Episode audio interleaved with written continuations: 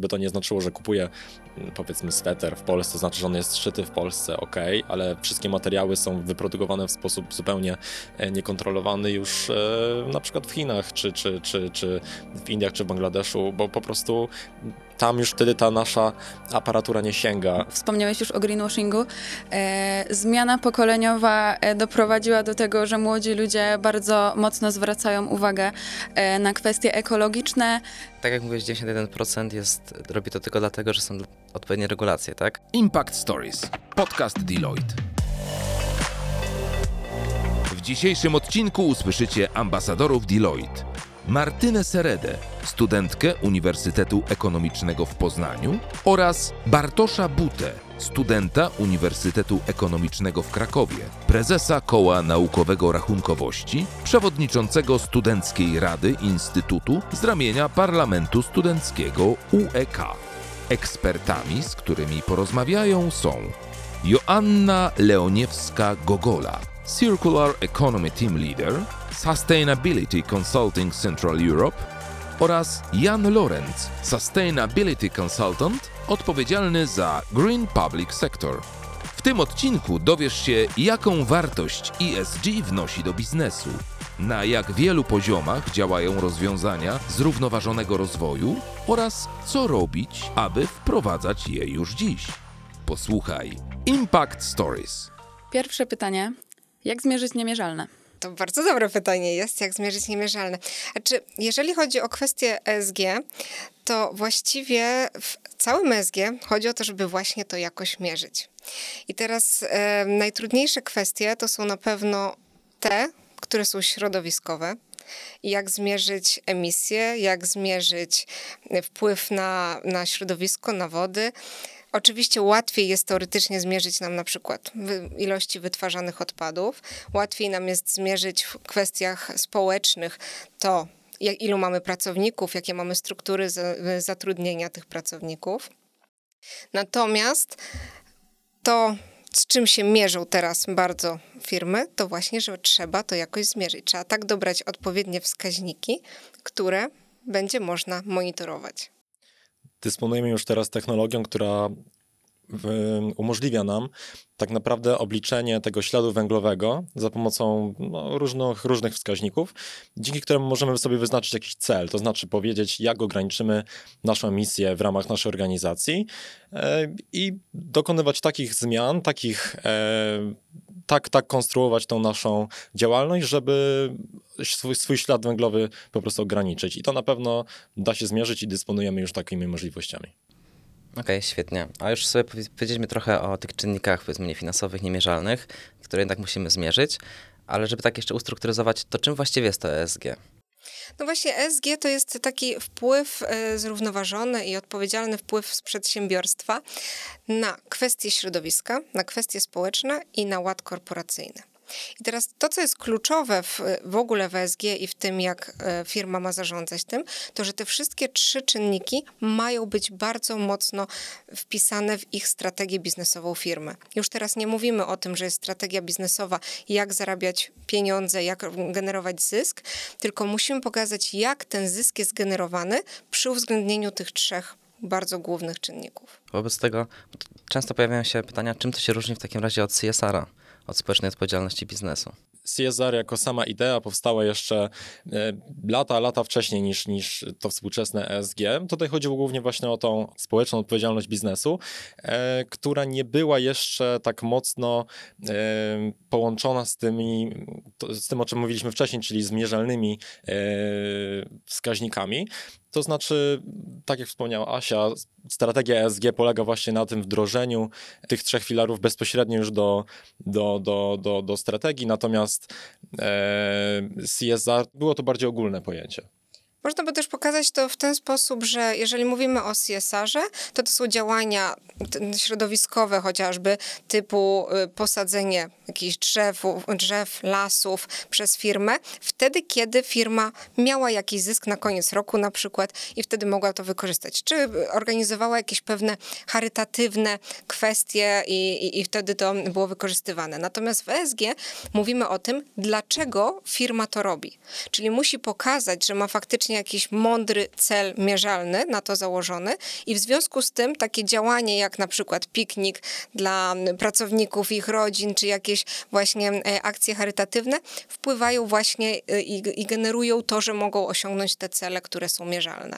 Czyli w CSR-ze mielibyśmy zasadzenie miliona drzew, w ESG mielibyśmy zasadzenie miliona drzew, bo chcemy zoffsetować swoje, swój ślad węglowy. Czy w związku z tym e, ESG ma większy wpływ na zieloną transformację? Zdecydowanie, dlatego że powinno to być na tyle transparentne i właśnie mierzalne, od czego zaczęliście, i było to bardzo trudne pytanie, jak to zmierzyć. E, na pewno, czyli teraz e, kluczowe jest to, czy firma myśli perspektywicznie i czy firma nie patrzy na to, że ma na przykład cel jakiś ustalony, bardzo ambitny do 2025-30 roku i załóżmy, że co roku zmienia ten cel, bo niestety obserwujemy i takie firmy. I wtedy ta transparentność i ta jakby odpowiedzialność tej firmy, no jest nie do końca jakby właśnie e, zgodna z tymi całymi filarami ESG i pozostawia no, wiele do życzenia. Więc teraz ta transformacja zielona, czyli to, do czego chcemy dojść, że chcemy być, nie wiem, neutralni klimatycznie, że chcemy zadbać o tych naszych pracowników, e, w, ogóle o społeczeństwo, no to właśnie te mierzalne cele, które sobie wyznaczają firmy, mają do tego ich po prostu doprowadzić. Mhm. A jak tak wspominaliśmy już o filarach konkretnych, to czy według Was da się ubrać w ramy, e, powiedzmy, hierarchii konkretne filary, czyli E, S lub G, które z nich byłoby najważniejsze? Bo tak jak rozmawialiśmy, to na razie gdzieś to środowisko się przebija. A jak w przypadku S czy G?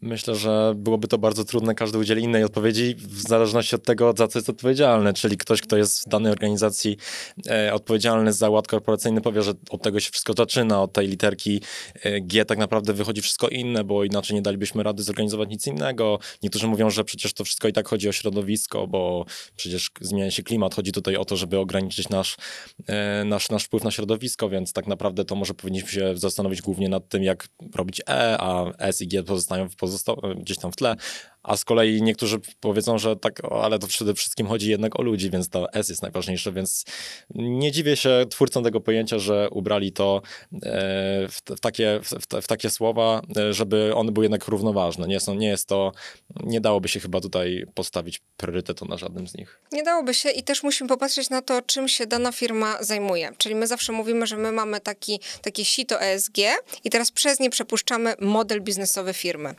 I mówimy, ok, czyli dla mnie w mojej działalności, w mojej branży najważniejsza jest kwestia właśnie środowiska, a ściśle mówiąc na przykład, nie wiem, ilości wytwarzanych odpadów niebezpiecznych, czy wpływ na wodę, czy na bioróżnorodność, która też jest teraz takim nowym pojęciem. Więc y, każda firma będzie miała to indywidualnie i dlatego w tych strategiach ESG, które opracowują firmy, tam już te filary, właśnie o których powiedziałeś bardzo fajnie, y, już są bardziej sprecyzowane, czyli w ramach filaru y, E środowiskowego, jakie mamy swoje filary takie priorytetowe. I też bardzo ważne jest to, i fajnie o tym wspomnieć, że to też się już zaczyna układać w pewne ramy, dlatego że mamy e, wymagania względem raportowania niefinansowego i tam chociażby pierwszym elementem jest właśnie zrobienie takiej analizy podwójnej istotności, czyli wyznaczenie, które obszary tematyczne w ramach wszystkiego ESG są najbardziej kluczowe i, i priorytetowe dla danej firmy.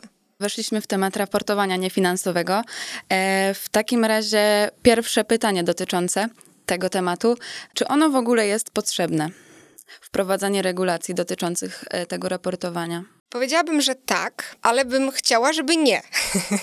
Czyli e, firmy, jeżeli są świadome tego, że muszą być, po, po, raz kolejny powtórzę to, transparentne i muszą pokazać to, w jaki sposób zaplanowały pewne działania, jakie, e, znaczy cele, jakie działania do tego sobie wyznaczyli, żeby osiągnąć te cele i to realizują konsekwentnie, nie zmieniając jakby po drodze tych założeń. Oczywiście czasami trzeba, ale, ale żeby to nie było nagminne Wówczas bym powiedziała, że nie trzeba, czyli każda firma wie, w jaki sposób iść. Natomiast na chwilę obecną robią to raczej duże firmy. Małe firmy raczej są skupione wokół robienia po prostu biznesu, nie patrząc za bardzo na te kwestie właśnie tych trzech naszych literek i trzech obszarów.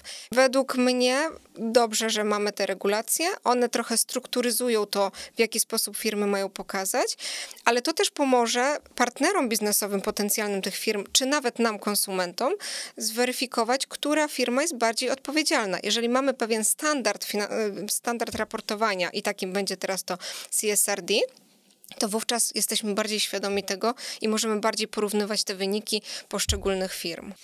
Ja może poprę tą tezę, bo e, Asia mówi tutaj z doświadczenia. Ja, ja sprawdziłem wczoraj statystyki na przykładzie rynku Wielkiej Brytanii, gdzie raport e, brytyjskiego Ministerstwa Środowiska w e, 2022 roku, roku wykazał, zapytał się, się największych organizacji, dlaczego oni, one właściwie raportują ESG, dlaczego e, zastanawiają się nad tym, dlaczego prowadzają odpowiednie strategie. 91% powiedziało, że dlatego, że są takie regulacje. Więc tutaj to odpowiada bardzo dobrze na pytanie, czy, czy, jest, czy są one potrzebne. No, no tak, no właściwie to jest ten taki, mam nadzieję, y, pierwszy impact, który, który uderza w te firmy, który pokazuje, że wiecie, warto to zrobić. Być może później pójdzie, pójdzie to za tym, że, e, że kolejnym, kolejnym takim krokiem będzie to, że zauważy się, że organizacje dzięki temu po prostu mają benefit, na przykład, że potrafią lepiej zarządzać ryzykami klimatycznymi. Tak jak mówiłeś, 91% jest, robi to tylko dlatego, że są odpowiednie regulacje, tak? No to mając te 9%, które powiedzmy robi to dla wyższego, wyższego dobra, czy nie uważacie, że mimo wszystko ten konsument i jego obecne preferencje w zakresie właśnie tych czynników niefinansowych, że zwracanie uwagi na to, czy na przykład kosmetyki są wegańskie, czy nie testuje się na zwierzętach i tak dalej, czy to nie będzie taki trend, że coraz więcej osób gdzieś będzie na to zwracać uwagę, wobec czego firmy też będą na to zwracać większą uwagę? Właśnie to, co powiedziałeś, 9% dla wyższego celu, nie do końca bym tak to powiedziała. Właśnie te 9% często jest zmotywowane jednak rynkiem. Czyli z jednej strony oddolnie konsumentami, z drugiej strony właśnie partnerami biznesowymi. I mamy doświadczenia też takie, że na przykład firma, która potencjalnie wygrała bardzo duży przetarg, i już miała podpisywać kontrakt, okazało się, że korzysta z podwykonawców, którzy nie mają zachowanych właśnie tych kwestii społecznych, jest tam pewne wykorzystanie jakby pracy ludzkiej i w związku z tym nie dostali tego kontraktu. Co dla nich było szokiem poznawczym i tego, że faktycznie ESG to już nie jest tylko mówienie o tym, o, o delfinkach i o żółwiach w morzu, które mają gdzieś tam jednorazówki na na głowach, tylko faktycznie to jest realna po prostu zmiana modelu biznesowego i musimy być odpowiedzialni za cały łańcuch swojej, swoich wartości. Ja myślę, że to jest e, 100% racji, to znaczy rzeczywiście już rynek i konsumenci coraz bardziej dyktują te warunki, żeby, że nie tylko państwo i regulacje przymuszają do odpowiedzialnej produkcji, ale również i konsument wymaga tego, żeby ta, e, tak jak właśnie e, Asia powiedziała, e, value chain, czy wcześniej supply chain, żeby to było wszystko spójne z, z ideą, która za tym idzie, pomimo tego, że coraz częściej e, słyszy się o, e, o tym, że państwo też będzie musiało kontrolować tak zwany greenwashing, o czym e, na pewno też jeszcze później powiemy. Wspomniałeś już o greenwashingu.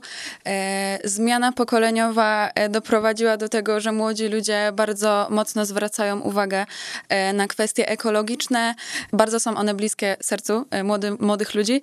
W takim razie, jak to raportowanie właśnie ma się do greenwashingu? Czy jego występowanie, zwiększy? No i właśnie tutaj znowu wchodzimy w to, że jeżeli to jest regulowane, to mamy większą szansę na to, że faktycznie zmniejszy. I teraz y, a propos nietestowania na zwierzętach, muszę powiedzieć, że to jest właśnie i to granie na uczuciach. To jest olbrzymi problem greenwashingu, bo dlatego, że właśnie często widzimy właśnie nietestowane na zwierzętach, produkt nietestowany na zwierzętach. Natomiast słuchajcie, jeżeli się zagłębimy, to okazuje się, że składniki tego produktu niestety już były. I właśnie to granie na tych emocjach jest olbrzymim problemem. Greenwashing, my, my sobie to trochę dzielimy na taki greenwashing świadomy i nieświadomy trochę. Bo z jednej strony świadomy to jest właśnie wtedy, kiedy chcemy zagrać na uczuciach i chcemy pokazać, że jesteśmy bardziej ekologiczni, bardziej zieleni niż jesteśmy w rzeczywistości, pokazując chociażby, nie wiem, no już mówiliśmy o tym sadzeniu drzew, więc też sadzenie drzew, e, że posadziliśmy, ale nie pokazujemy, ile lasów wycięliśmy pod nową inwestycję, tak? E, Pokazujemy e, certyfikaty, które wydaliśmy sobie sami. Mamy spółkę, która wydała nam certyfikat. Natomiast ten nieświadomy to jest znowu też takie wpadanie w pułapkę tych firm, kiedy przychodzą do nich, do nich małe przedsiębiorstwa, firmy, startupy czasami, pokazują ekologiczne rozwiązania typu ulegające biodegradacji opakowania, dla których nie mamy instalacji do zagospodarowania w Polsce na przykład i jest to realnie jednak zanieczyszczenie. Natomiast e, te regulacje na pewno pomogą. Mamy teraz projekt e, dyrektywy właśnie takiej, nazywamy to greenwashingową, e, w której będzie też bardzo mocno określone to, że musisz wykazać to, że faktycznie masz wszystkie certyfikaty zgodne z prawem, a nie wydane gdzieś tam na boku, że masz potwierdzone to, że ten twój produkt jest czy ekologiczny, czy właśnie wyprodukowany w zgodzie z jakby całym zrównoważonym rozwojem to jest dyrektywa unijna, która już niedługo wejdzie w życie, będzie obligowała organizacji do tego, żeby jednak jak najbardziej unikać tego typu stwierdzeń, jak e, nasza działalność jest zielona, jeśli taka nie jest. Będzie wyznaczało już bezpośrednio. Przyjazna środowisku. Tak, i będzie, będzie za to e, też odpowiednia e, kara, jeśli, jeśli będzie to złamane, więc będzie to w jakiś sposób to kontrolowało. Ale warto zwrócić uwagę, że i polski UOKiK także już zwrócił na to uwagę i, i, firmy też muszą już, już działać, bo znalazły się pod lupą właśnie Polskiego e, Urzędu Ochrony Konkurencji Konsumenta, który na przykład zwrócił uwagę już na jedną z większych spółek e-commerce'owych w Polsce, która właśnie e, szczyci się e, mianem tego, że, że postępują w sposób zielony, ale czy tak jest rzeczywiście, no to to jest już pod czujnym okiem polskiego urzędu. I tu jest też właśnie ta kwestia właściwie tego mierzalnego i niemierzalnego, o którym e, pytacie, czyli właśnie jeżeli ktoś mówi, mój produkt jest zgodny ze środowiskiem, jest przyjazny środowisku, to co to znaczy, nie? I teraz tutaj kluczowe będzie, żeby ta firma jednak pokazała, że ma to przebadane, ma to przebadane w praktyce, a nie tylko w, gdzieś tam w warunkach laboratoryjnych i że rzeczywiście ma do, na to odpowiednie no, papiery po prostu. No i fajnie jest to, że rzeczywiście beneficjentem ostatecznym będzie konsument, czyli że my będziemy mogli spokojnie kupić coś, co jest labelowane jako ekologiczne, bo mamy pewność, że to nie jest jakiś wymysł, tylko może rzeczywiście coś, co jest obiektywnie sprawdzone. Mhm, dokładnie tak, ale a propos regulacji, bo regulacje nakładają pewien obowiązek, ale informacyjny. Czy one też nakładają jakieś właśnie sankcje za, za konkretne działania? Nie chodzi mi o brak informacji, tylko o właśnie informację, która jest powiedzmy szkodliwa. Tak, natomiast tu jest kluczowe, wiecie, to w jaki sposób to będzie kontrolowane i przez kogo. No jeżeli chodzi o tą dyrektywę greenwashingową, no to każdy kraj członkowski będzie musiał wyznaczyć jakby swoją jednostkę, która będzie to kontrolowała. I teraz kluczowe pytanie będzie to, w jaki sposób to będzie robiła, z jakim efektem, jak skutecznie. Natomiast myślę, że samo już jakby pokazanie tego, że jest taka regulacja, będzie taka regulacja, to to już wpływa na przedsiębiorców, bo oni już się zaczynają do tego przygotowywać. Więc jakby czasami jest tak, że nawet nie potrzebujemy samej regulacji już wdrożonej, tylko potrzebujemy już tą informację o tym i tą zapowiedź, że ona nadejdzie. I wtedy faktycznie przedsiębiorcy mówią, OK, czyli jednak trzeba się temu przyjrzeć. Szczególnie, że mamy już przykłady czy tak jak w wspomnianym UOKiK-u ostatnio, jedna ze spółek fotowoltaicznych otrzymała dwukrotnie bardzo wysoką karę, co na pewno jest jakimś tam e, rzeczywiście widmem e, strachu nad, nad innymi spółkami, które mogłyby się dopuścić takich rzeczy. No a sama dyrektywa zakłada tam od 2 do 4% obrotu, więc to też są naprawdę duże kwoty już, które rzeczywiście mogą budzić jakiś postrach, jeśli ktoś e, jeśli ktoś skusiłby się na, na w jakiś sposób takie e, zafałszowanie tak naprawdę po, po, poprzez greenwashing.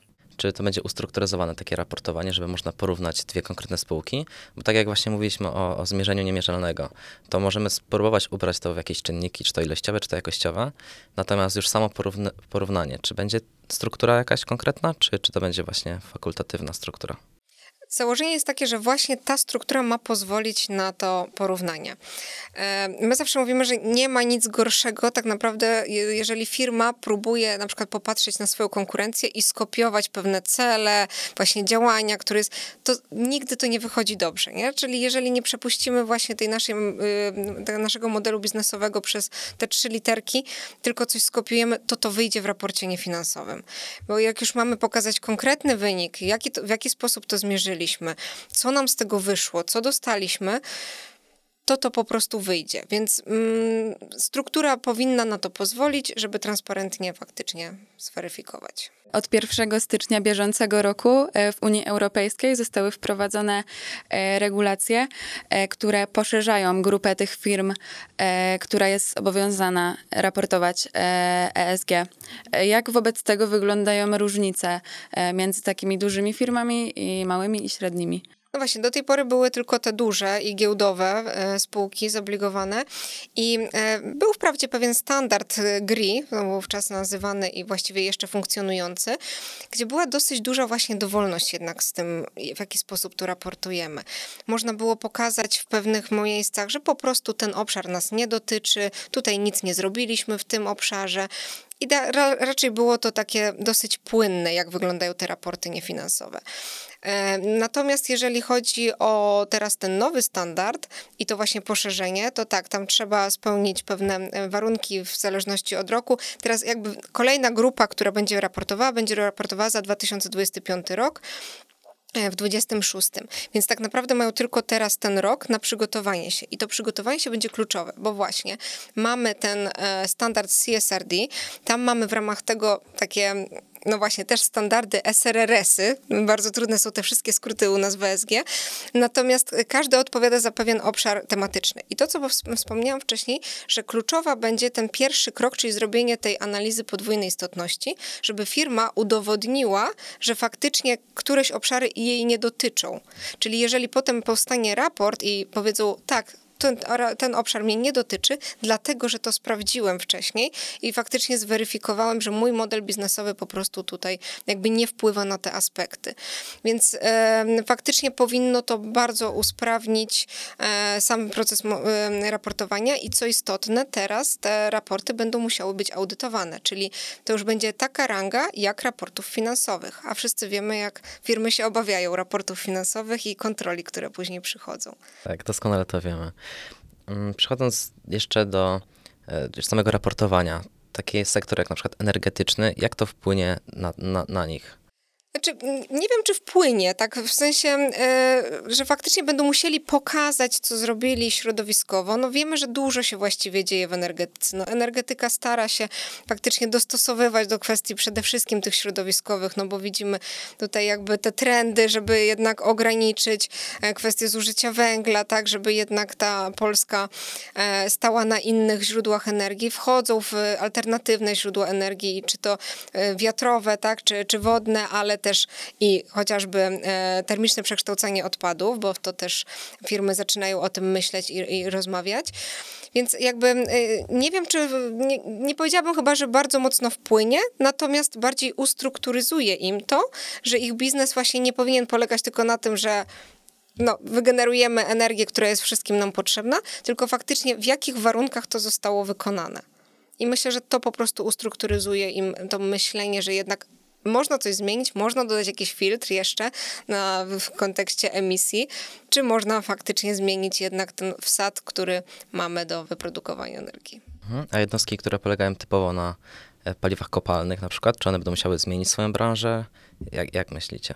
Ja myślę, że one i tak już czują tą presję e, ze względu na to, że mm, już nie, już nie, nie tylko raportowanie na to wpływa już, e, czy tam obowiązek raportowania, bardziej sama już polityka, czy to państwa, czy, czy Unii Europejskiej, e, no, czy tak naprawdę już wymagania konsumentów e, wpływają na to, że ta energetyka, czy spółki, jak powiedziałeś, wysoko e, energetyczne, czy te oparte na paliwach kopalnych i tak będą się musiały e, w którymś momencie po prostu przebranżowić lub po prostu wzmocnić, czy zmienić swoją technologię tak, żeby być bardziej przyjaznym dla środowiska po prostu. I tutaj, czy, czy, będą, czy będzie to pod wpływem raportowania, czy, czy innych kwestii, myślę, że to jest po prostu tylko kwestia czasu. Czy w takim razie działania sektora energetycznego e, dotyczą, dotyczyć też mają e, zacierania w jakiś sposób, rekompensowania tego śladu węglowego, czy tej e, realnej transformacji, którą, e, którą mają przechodzić? Często się mówi w ogóle o mm, właśnie dekarbonizacji firm. I mówimy tutaj właśnie o odejściu przede wszystkim od paliw kopalnych, tak? Mówimy o tym, w jaki sposób te emisje, emisje y, trochę złagodzić, że tak powiem. Natomiast mówimy też o tak zwanym offsetowaniu w ogóle energii, czyli właśnie to jest nazwałabym to takim trochę handlem dokumentami na zasadzie kto ile emituje. Natomiast to, co jest kluczowe i co właśnie teraz bardziej też mówią o tym przedsiębiorcy, to my mamy mówić o w ogóle zarządzaniu surowcami. Bo my często mówimy dekarbonizacja, a nie mówimy gospodarka obiegu zamkniętego. A tak naprawdę od tego w ogóle wszystko wychodzi. Czyli jeżeli będziemy myśleć o tym, jak realnie i jak e, optymalnie zarządzać surowcami, którymi dysponujemy, czy to właśnie kopalnymi, czy, czy nawet odnawialnymi, bo to też można już jakby pójść o krok dalej, e, to wówczas możemy mówić realnie o tej zmianie i o tej transformacji, która jest. Czyli jeżeli firmy myślą o tym, co zużywają, w jaki sposób, jak wykorzystują produkty uboczne w postaci, nie wiem, chociażby w, różnych firmach ciepło, które jest, które jest jakby ciepłem odpadowym, w, na przykład w firmach produkcyjnych, ale jednak je wykorzystują, no to wówczas mówimy o tym, że jednak idziemy w kierunku tego, tej transformacji zielonej. A co do energii, to ważną kwestią, o której się zapomina, o której, e, która, która jest też celem na pewno działań e, Unii Europejskiej, co według mnie jest bardzo e, istotne, jest, jest to, że jest takie stwierdzenie, że najtańszą energią jest ta, której po prostu nie wyprodukujemy. Czyli ta efektywność energetyczna, o której się często mm, nie mówi, a która jest na pewno na agendzie wielu państw, e, w tym, w tym Polski, bo jak e, nie wiem, czy się orientujecie, ale Polska zmniejszyła swoją konsumpcję energetyczną energetyczną, pomimo tego, że, że ciągle e, mamy ten e, rozwój gospodarczy na dosyć stabilnym poziomie i, okazuje się, że Polska, tak jak i Niemcy i wiele innych rozwiniętych państw, e, tą swoją konsumpcję po prostu ogranicza z tego względu, że jest ten margines, dało się to gdzieś ograniczyć. Okazuje się, że może nie trzeba mm, sięgać tak mocno po, po nowe źródła energii i uzupełniać tą, tą, mm, tą lukę, której, której nam brakuje, tylko może właśnie ograniczyć, bo gdzieś ta energia jest niewystarczająco zagospodarowana, dzięki temu możemy to ograniczyć i nie musimy e, i w ten sposób przyczynić się do ograniczenia emisji. Dużo też mówiliśmy o samych regulacjach w Unii Europejskiej. Jednak globalne ocieplenie i zmiany klimatyczne dotyczą całego świata. Jak myślicie, jaka będzie rola i całej reszty świata, poza Europą, która no ewidentnie w tej chwili jest na czele, jeśli chodzi o wprowadzanie takich regulacji, jak w takim razie może nie zmusić, ale zainspirować resztę świata, żeby podążyły w podobnym kierunku? Już teraz większość państw jest zobligowana porozumieniem paryskim do tego, aby ograniczyć e, swoje emisje. Jednak e, musimy pamiętać o, o, tym, że Europa jest rzeczywiście pionierem w ograniczaniu swojego śladu węglowego, ograniczaniu emisji, w wdrażaniu nowych technologii, które mają sprzyjać środowisku, ale też byliśmy pionierem w tym, że my te emisje produkowaliśmy jako pierwsi, w związku z czym możemy mieć tylko nadzieję, że państwa y, rozwijające się, czy te największe gospodarki, e, czy to Ameryki Południowej, czy, czy, czy Azji, nie pójdą naszym śladem, to znaczy znacznie skrócą ten swój e, czas emisji. To znaczy, już teraz y, widać to i, i, i na rynkach chińskich, czy, czy w Stanach Zjednoczonych. Może się o tym tak głośno nie mówi, bo mm, gdzieś tam nasze media są zalewane często tymi obrazkami po prostu braku recyklingu, tego, że y, jednak smog jest właśnie w Pekinie, Szanghaju, a może nie w, e, w Londynie chociaż y, wiadomo, że jest inaczej, to po prostu, jeśli popatrzeć na takie statystyki w formie makro, to widać, że i Chiny, i, i, i USA bardzo silnie inwestują w, w na przykład w odnawialne źródła energii. E, być może dlatego, że Europa dała im taki przykład. Mam nadzieję, że będzie to po prostu jak najbardziej zgodny, wspólny dialog, bo nie ma co tak naprawdę się przerzucać tym, że ja nie mam co e, oszczędzać u siebie prądu, czy wody, czy czegokolwiek, skoro e, ktoś na innej stronie globu będzie robił to za mnie dziesięciokrotnie. Myślę, że warto jest dawać dobry przykład e, i warto spojrzeć na, na, na, na, na siebie z przeszłości i myślę, że też e, mam nadzieję, że Europa będzie po prostu takim dobrym przykładem, bo myślę, że, że, że wszyscy z tego globalnie wyciągniemy dużo. Mhm. Czyli myśleć globalnie, działać lokalnie. Tak. To właśnie pytanie, jak my, nie? My, wy, jak właśnie jako konsumenci też do tego podchodzimy, nie? No, wiecie, no, jakby nagminne jest jednak jeszcze importowanie różnych produktów, bo są tańsze, tak, z Chin. I teraz pytanie, jak będziemy na to reagować? No, czy będziemy reagować na to, że jednak patrzymy na to, żeby ten produkt był jakiś z poszanowaniem tych wszystkich kwestii ESG, zwłaszcza środowiskowych, czy nie? Więc tu też trochę pytanie do was, jak właśnie to zrobić, żeby ci konsumenci i, i kolejne pokolenia, żeby jednak na to zwracały uwagę, nie? No i właśnie to jest też ta rola państwa, żeby zadbać o to, że nawet jeśli coś jest powiedziane, że jest produkowane lokalnie, to żeby to nie znaczyło, że kupuję mm, powiedzmy sweter w Polsce, znaczy, że on jest szyty w Polsce, ok, ale wszystkie materiały są wyprodukowane w sposób zupełnie e, niekontrolowany już e, na przykład w Chinach, czy, czy, czy, czy w Indiach, czy w Bangladeszu, bo po prostu tam już wtedy ta nasza aparatura nie sięga, w związku z czym nietrafne byłoby użycie tego sformułowania, że to jest wyprodukowane w sposób e, zielony, sprzyjający środowisku, jeśli tak po prostu nie jest. Więc e, tutaj jest ta rola państwa w tym, żeby o to zadbać, żeby potwierdzić, że tak rzeczywiście było na całym, e, na całej szerokości łańcucha e, dostaw. Myślę, że też w tej kwestii bardzo ważna jest e, edukacja i uświadomienie e, ludzi, bo często spotykamy się z takim stwierdzeniem, że e, to, że ja będę używać mniej prądu, będę zużywać mniej wody, tak naprawdę nic nie zmieni.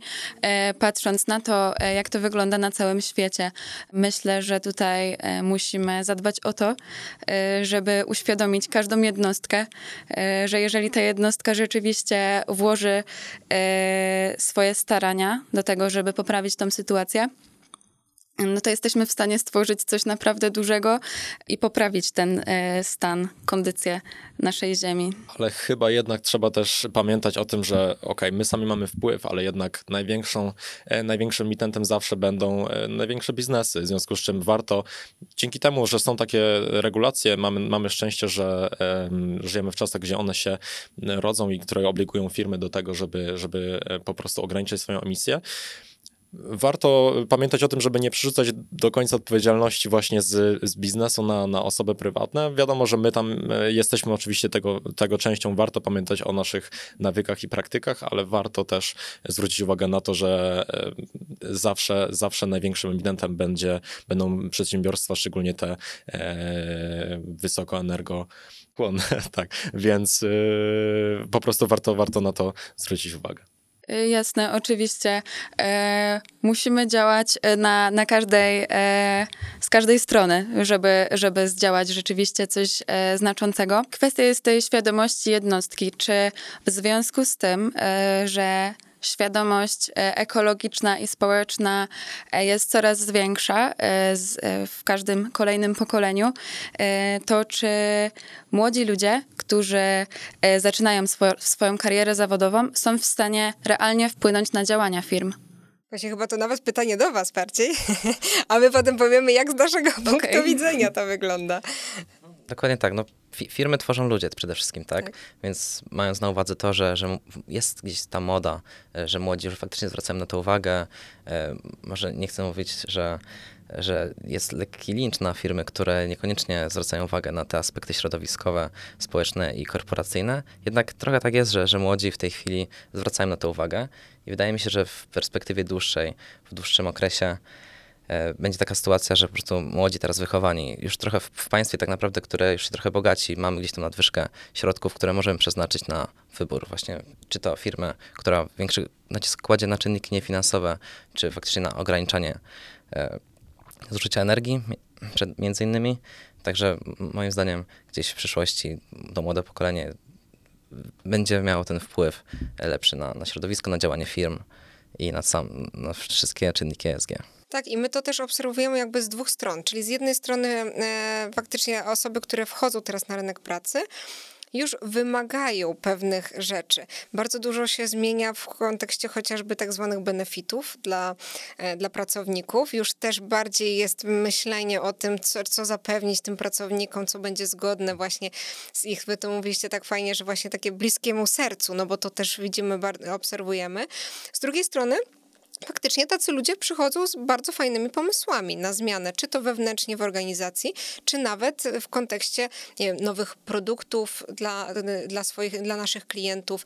Czyli widząc to, co ich tak naprawdę boli, mówią: Słuchajcie, czy my byśmy nie mogli doradzać firmom w zakresie takim i takim, żeby zminimalizować tutaj e, masę wytwarzanych odpadów, żeby może wejść w taki rodzaj e, nowego źródła energii. Czyli są pewne fajne pomysły, jeżeli firma jest otwarta na to, no to na pewno to jest olbrzymia przestrzeń do tego, żeby się coś zmieniało, bo faktycznie no, widać to, że te nowe pokolenia i, i kolejne pokolenia no, czują jednak to SG i cały czas się zastanawiają, i to jest właśnie kluczowe, bo e, cały czas się zastanawiają nad tym, dlaczego są pewne działania robione. I to jest, zawsze powinniśmy sobie właściwie zadawać to pytanie, dlaczego w ten sposób sortuję odpady, dlaczego w ten sposób e, ograniczam wodę, dlaczego w ten sposób na przykład nie wrzucam tych ścieków do takiego zbiornika wodnego, czy przepuszczam przez taki taki filtr. Więc pytanie wtedy, czy, co jeszcze mogę zrobić więcej. Więc myślę, że, że to jest jakby duża siła w nowych pracownikach. No właśnie, no, to jest to, o czym powiedziałeś, czyli jest ta zmiana mentalności. Osoby, które teraz wchodzą na rynek pracy, już tak naprawdę są. W, no nie ma tu już jakiejś wielkiej dyskusji o tym, czy, czy globalne ocieplenie istnieje. Mam wrażenie, że jeszcze kilkanaście lat temu taka dyskusja w ogóle istniała. E, mam wrażenie, że właśnie osoby, które teraz wchodzą na rynek pracy lub po prostu kończą szkołę, czy, czy, czy zaczynają um, początki swojej kariery, um, one już wiedzą, że, że globalne ocieplenie, że zmiana klimatu to jest poważny problem. To też wskazują statystyki, że chociażby mieszkańcy Unii Europejskiej do 25 roku życia w znacznej większości uważają to za poważny problem e, i to większy niż na przykład y, konflikty już teraz na świecie, więc no to jest to, o czym świadczy i tak jak powiedziała Asia, to potem też widać w tym, tym, jak ktoś e, przychodzi do pracy i widać, jak e, podejmuje się jej. Widać, że, że nie jest to już nowym tematem, ale to już jest coś, co jest obecne w życiu każdego z nas. E, I tak samo jest też obecne w, w biznesie i po prostu to, to jest też bardzo ważna wartość, że ktoś jest zarówno świadomy, jak i chętny przekonany. do przekonany, jak i chętny do, do zdobywania nowej wiedzy i dzielenia się z nią z osobami, które może jeszcze nie są tego tak w pełni świadome. Jeśli chodzi o główne wyzwanie, przed jakim stoi ESG według Was, jakie ono jest? No ESG to przede wszystkim dane. Dane, dane i jeszcze raz dane. I to widać, że firmy po prostu teraz nawet patrząc na to raportowanie finansowe i że będą musiały to wszystko pokazać, co zrobiły i monitorować to, nie mają tak naprawdę bo nie miały dostępu do tych danych wejściowych, że tak to nazwę. Dlatego, że nikt nie był świadomy tego, że trzeba będzie tak rozdrobnione dane monitorować, zbierać. Po prostu był prowadzony biznes. Nikt nie zbierał danych na temat ilości wytwarzanych odpadów, wprowadzanych opakowań na rynek. Po prostu no, był produkt, zapakowało się, w czymś tam pojechał. W związku z czym to będzie olbrzymi problem, wpływ na wodę, na bioróżnorodność, która jest też trudna do, do zbadania. E, I niestety my jako w ogóle Polska właściwie mamy problem ze zbieraniem danych i zagregowaniem tego. E, I tutaj też to będzie widoczne.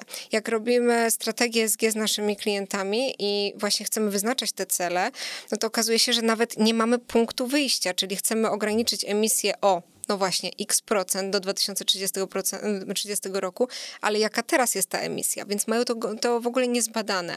Jeżeli patrzymy na produkt i na przykład cykl życia produktu, tak zwany LCA, gdzie liczymy jakby wszystkie te wpływy środowiskowe produktu i co może się z nim później wydarzyć e, po skończeniu jego życia, nagle się okazuje, że firma ma w ogóle to niezbadane. Nie wie w jaki sposób ten produkt, gdzie on później trafi, czy on trafi do recyklingu, czy tylko do odzysku, czy do termicznego przekształcenia tego nie wie, bo tego nigdy nie badała, nie, nie czuła takiej potrzeby.